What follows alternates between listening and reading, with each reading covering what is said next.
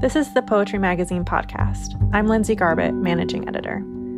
Since 2005, Poetry Magazine has collected short essays on how and why people read poems. We call the series The View from Here. In our June issue, Justice Leah Ward Sears writes about the 1937 poem For My People by Margaret Walker. Walker's first collection of poetry was also called For My People, and it won the Yale Series of Younger Poets Award in 1942. Walker was the first black woman to ever receive the award. She was only 22 years old when the poem first appeared in print.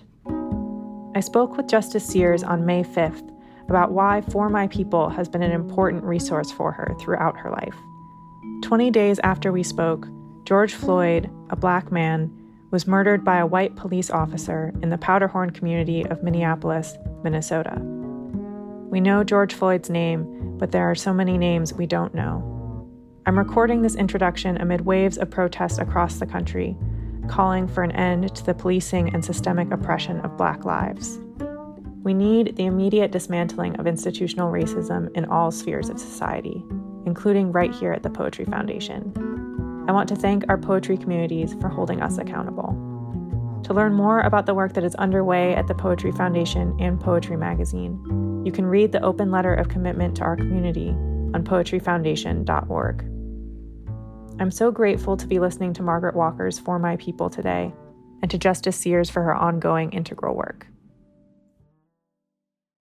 I wanted to start by talking about how you're doing and where you are. I know that since the COVID 19 pandemic began, so much has changed so quickly. So I'd love to hear how you are, where you are, what your life is like right now. So, thank you so much. Well, Lindsay, at this point, I am in my office at home. I'm with the law firm of Smith, Gambrell, and Russell. It's a oh, 150 year old law firm that's been around in Atlanta for a long time. They shut down for the first time ever, and all the lawyers, paralegals, staff are all working remotely. So I'm working in what was had been my husband's office, but now we share, except he won't come in anymore. Yeah. so it's just basically it's basically my office and he's taken over the bedroom. This is a an interesting time, let's just say that. And is your work different at all in this new remote situation or do you are you still able to do everything just from home? I can't do everything because, you know, I'm an appellate lawyer mm-hmm. and most of the courts in Georgia, I'm, I'm in Atlanta, Georgia, and the chief ju- the current chief justice of the Georgia Supreme Court has instituted what's called a judicial emergency. Courts can force people to come like jurors mm. and lawyers and witnesses. And you don't want to be at the you know forcing people to come and be with crowds at a time like that. So there are no jury trials. There are no hearings. Everything's virtual so it's a, I'm working hard, but it's a very, very different way of working. Yeah, I can imagine. One of the reasons we have you on the podcast today is because you wrote a piece for the magazine about why you read poetry and what poems are important to you, in particular, Margaret Walker's For My People, which you talk about as a poem that you befriended a long time ago. And I love that verb that you use. Could you talk about how this poem has been a friend to you? Well, I'm an African American female. And as I made my way through the judicial system in this state, in Georgia, all too often I was the only, not, not only African American female, but sometimes the only female. I was the first woman of any color on the Georgia Supreme Court in a state that sometimes is often progressive, but sometimes not so much, as history has shown us. And uh, it's been difficult sometimes. And I befriended that poem because sometimes I wanted, you know, I was never going to give up. But there were times when I just wanted to give up. Mm-hmm. I just can't keep doing this. I, I ran for office statewide three times, always opposed. A lot of people didn't understand the way I thought or my views on things you know, I found the poem and it was like for my people. She was saying, I'm for my people. And there was hope at the end. And i was thinking i'm i'm doing all this for my people. Mm-hmm. and not just for black women but for, as the last stanza is, people everywhere, people of goodwill, you know, people, all, all people who come together, because they're, you know, you don't have to be black and female or both to know what suffering can be, even when you're in an office or even when you are wearing a black robe. So it was a balm for me to get through what were often very tough times, and I thought I was all alone. I was never alone, but I thought sometimes I was all alone. I'd love to listen together to Margaret Walker reading from For My People. Is there a particular section of the poem you'd like to hear read? Okay, so sh- you've got a recording of the poet reading it? Yes. Wow, I've never heard that. I would love. Oh, yeah, no, shoot. Maybe the, the last couple of paragraphs, because that's a little bit more uplifting. For my people, blundering and groping and floundering in the dark of churches and schools and clubs and societies, associations and councils and committees and conventions, distressed and disturbed and deceived and devoured by money hungry, glory craving leeches, preyed on by facile force of state and poverty, by false prophet and holy believer. For my people standing staring, trying to fashion a better way from confusion from hypocrisy and misunderstanding, trying to fashion a world that will hold all the people, all the faces, all the Adams and Eves, and their countless generations. Let a new earth rise. Let another world be born. Let a bloody peace be written in the sky. Let a second generation full of courage issue forth. Let a people loving freedom come to growth. Let a beauty full of healing and the strength of final cleansing be the pulsing in our spirits and our blood. Let the martial songs be written. Let the dirges disappear. Let a race of men now rise and take control. That's fantastic her voice is so much better than my voice when I read it because it's authentic. I mean, that's the real deal. you know, you can you can tell she really has been through it. Wow.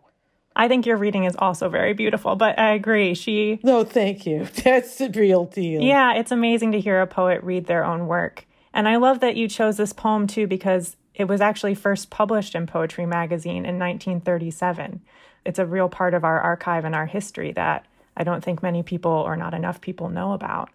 And I've just I've just been thinking about this sort of passage of time. You know, Margaret Walker was born in 1915. You mentioned in your piece that you were born about 40 years later. And, you know, I just wonder how this poem was received when it was written, and how do you think we receive it now, and how do you think your reading of the poem has changed with time? Oh, that's an excellent question. I don't know how it would have been re- received in 1915. I'm a good clip past that. I don't even know how it would have been perceived in 1955, the year I was born. I'm, tur- I'm turning 65 this year. Uh, you know, and a lot of it, I think, depends on who you are. I think it could be a turnoff, even if you're an African American, it could be a turnoff to some who don't really want to acknowledge the pain, the suffering, the somberness, the difficulty. Uh, but for others, it's basically a, you know, walks you through the history of the African American in this country. So for some young people, it, it could be a real history lesson mm-hmm. in pain and passion and all that kind of thing. So I think it just depends on where your head is.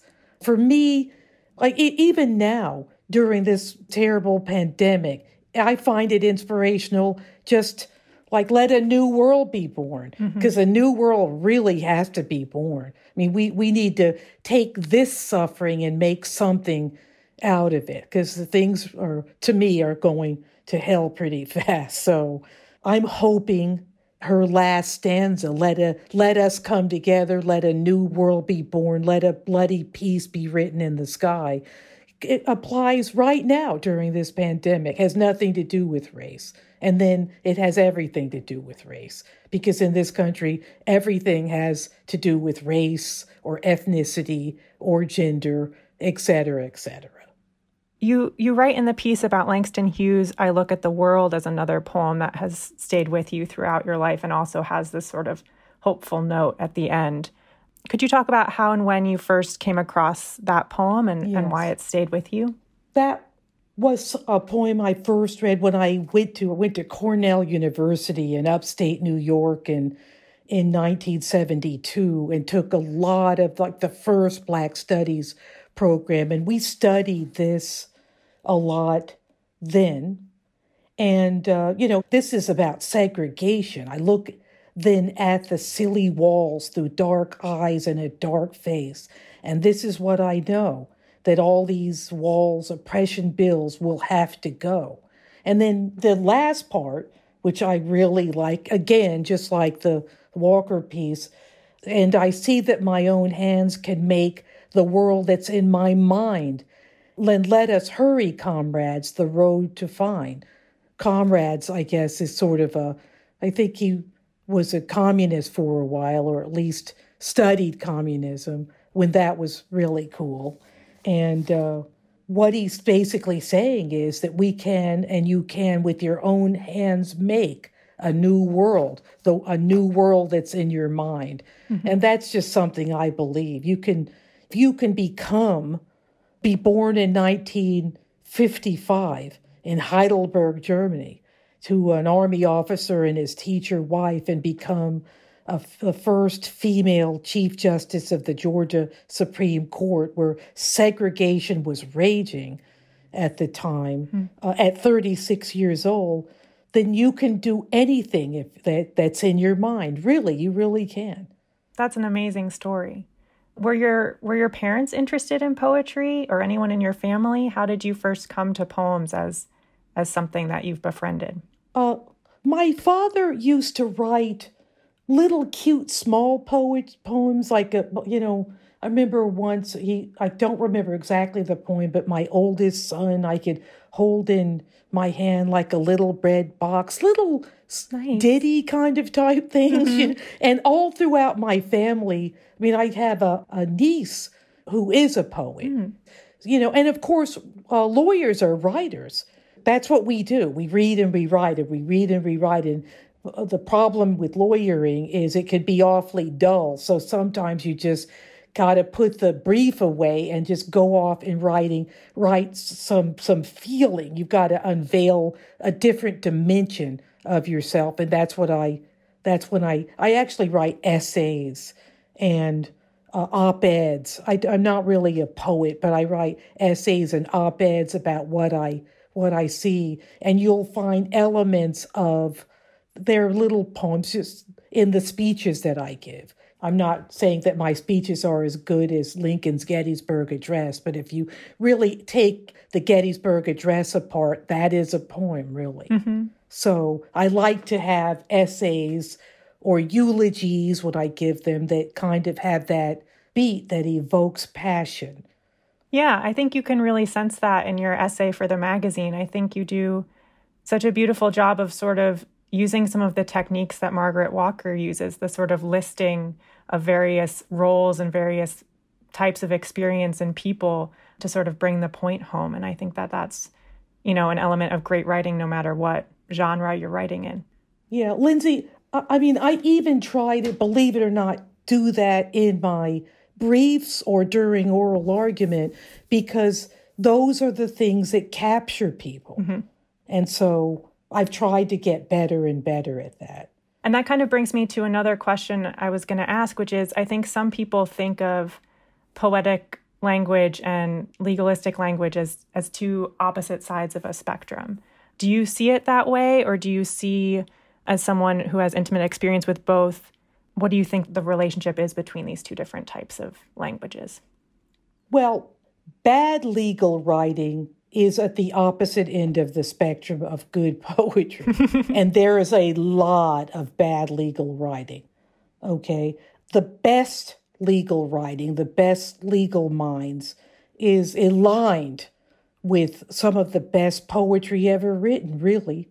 I mean, I understand why it takes a lot of effort to get there, and lawyers are on the billable hour system. So, you know, you you don't want to charge your client to create a masterpiece, but it will be a masterpiece. Does that make sense? Absolutely. Yeah. So, I mean, when you're writing for on commission, for example, you have to take the client's pocketbook into account. Right. But I think the attention to clarity and to communicating something is important in both. Absolutely. Exactly. Exactly. You mentioned before, I just want to reiterate for the listeners that you were the first woman and the youngest person to ever be elected to the Georgia Supreme Court. You were also the first African American female Chief Justice of a state Supreme Court in the United States entirely. And I bet you've heard that many, many times over the years. Um, but I just wanted to ask you what is it like to be a public figure and to publicly hold that kind of space of shifting the status quo and, and making a new world? You know, I can't really answer that question. I move so fast and I'm always I'm I'm a person that's always moving to the next thing. You know, I I left mm-hmm. I went on the court at 36. I left at 54. I I'm doing this thing and I'll after this I may do another thing and then I'll do another thing. So I really am not the yeah, occasionally I wake up. I mean, I remember there have been a couple of times when I've had some clarity about, wow, you've really this is something else. But then it just goes away. I have two young kids. They were very young when I went on the court. They could care less. My husband could care less. you know, I had to bring them along because I was a young mother at the same time that I was doing all of this. So they, you really couldn't let it go too much to your head because you had to, you know, go to Kroger and get cupcakes for them for the, you know, all that kind of thing. How do you think I, I wanted to ask if your children have heard this poem and, and what they think of it, if so, or what you think they would think of it today. They have heard me recite it. Mm-hmm. Honestly, they don't understand the pain or the suffering or the it's it's kind of like oh there's mom again kind of type thing you know what i mean just that no like my daughter doesn't really under my daughter's now 33 my son is 36 mm-hmm. you know they which is probably a good thing. They they don't understand sexism or racism the way that i do or, or any of that. Maybe that's a good thing. You know i took brennan my daughter we went out before she got married last year just so we could i could like talk to her about things and i made this long list and that was the first time i thought she was actually listening to what I had to say because she she married outside the our race and I wanted her to know that things are better but they're just not all cool. And uh, her husband needed to understand that and the children that they were going to have needed to be steel to that. And she actually i thought for the first time was listening to me. So you know it's a new world. I don't want them to grow up with the same rage and hurt and upset that I had, they'll probably have other rages and hurts and upset, and that's fine. Each generation has its own.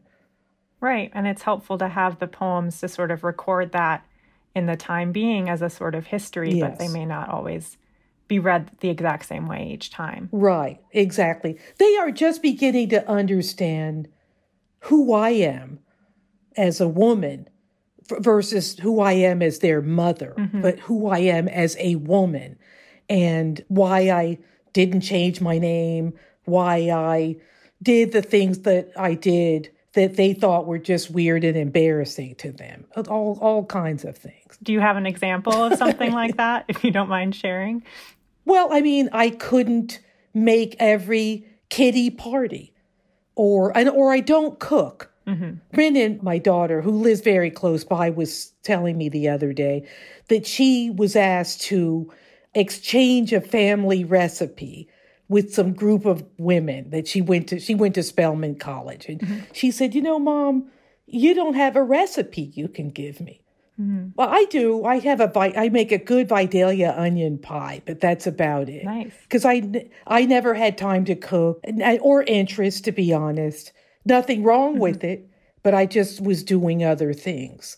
So I mean, just all kinds. She changed her name, which is perfectly fine. I did not, mm-hmm. but I wanted her to understand why I did not. Mm-hmm. Because uh, at a certain point, she was like, You made it so complicated. Uh, you know, she was poo pooing it, and that was hurting my feelings. It was more mm-hmm. like my freedom. It wasn't about uh, just to be weird.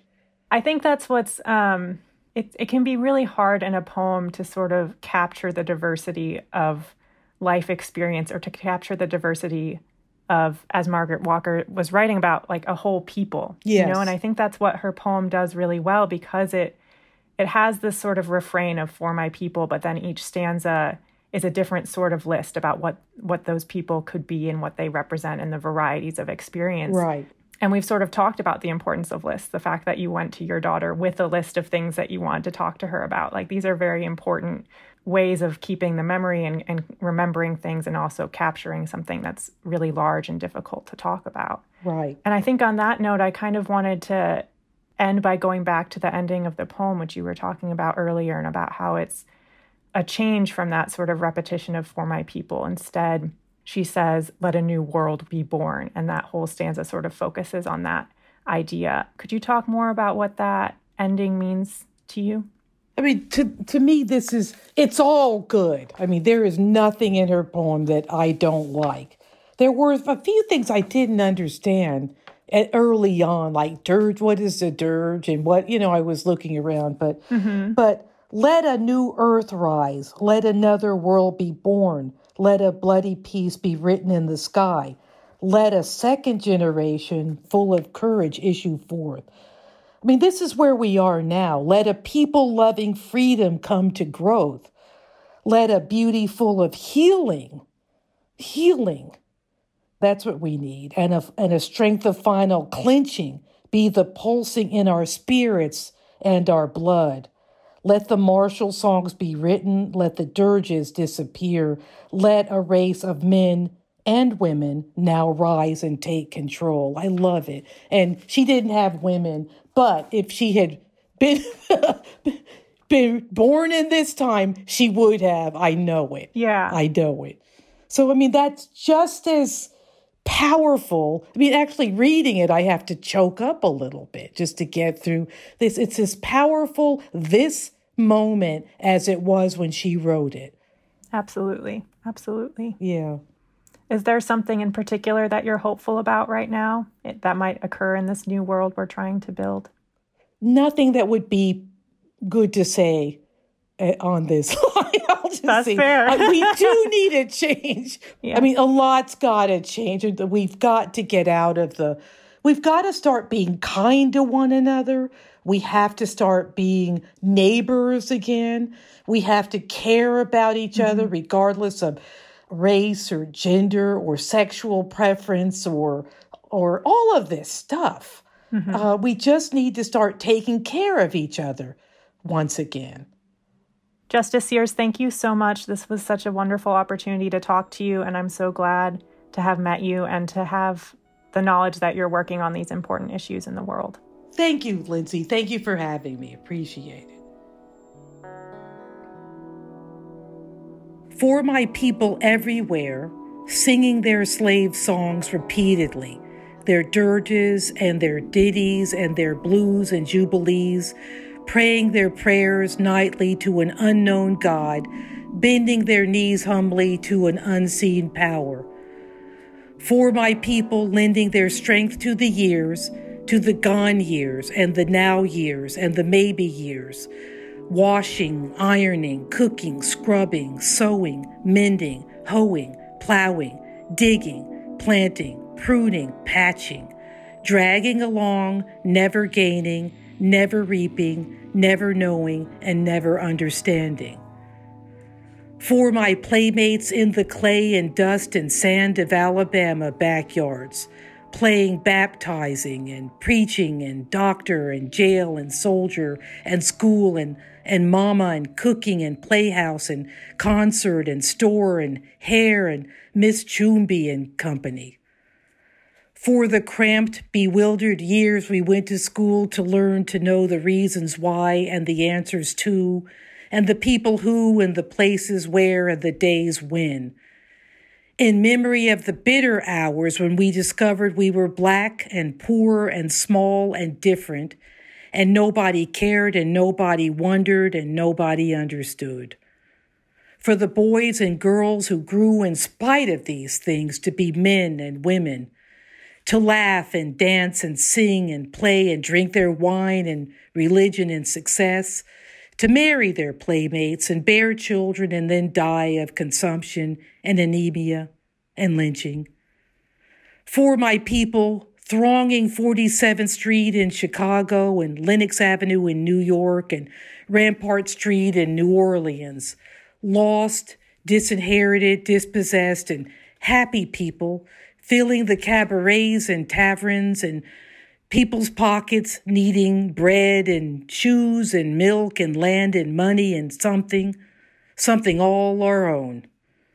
For my people walking blindly, spreading joy, losing time, being lazy, sleeping when hungry, shouting when burdened, drinking when hopeless, tied and shackled and tangled among ourselves by the unseen creatures who tower over us omnisciently and laugh. For my people blundering and groping and floundering in the dark of churches and schools and clubs and societies, associations and councils, and committees and conventions, distressed and disturbed and deceived and devoured by money hungry, glory craving leeches, preyed on by facile force of state and fab and novelty, by false prophet and holy believer. For my people, standing, staring, trying to fashion a better way from confusion, from hypocrisy and misunderstanding, trying to fashion a world that will hold all the people, all the faces, all the Adams and Eves and their countless generations. Let a new world rise. Let another world be born. Let a bloody peace be written in the sky. Let a second generation full of courage issue forth. Let a people loving freedom come to growth. Let a beauty full of healing and a strength of final clinching be the pulsing in our spirits and our blood. Let the martial songs be written. Let the dirges disappear. Let a race of men now rise and take control.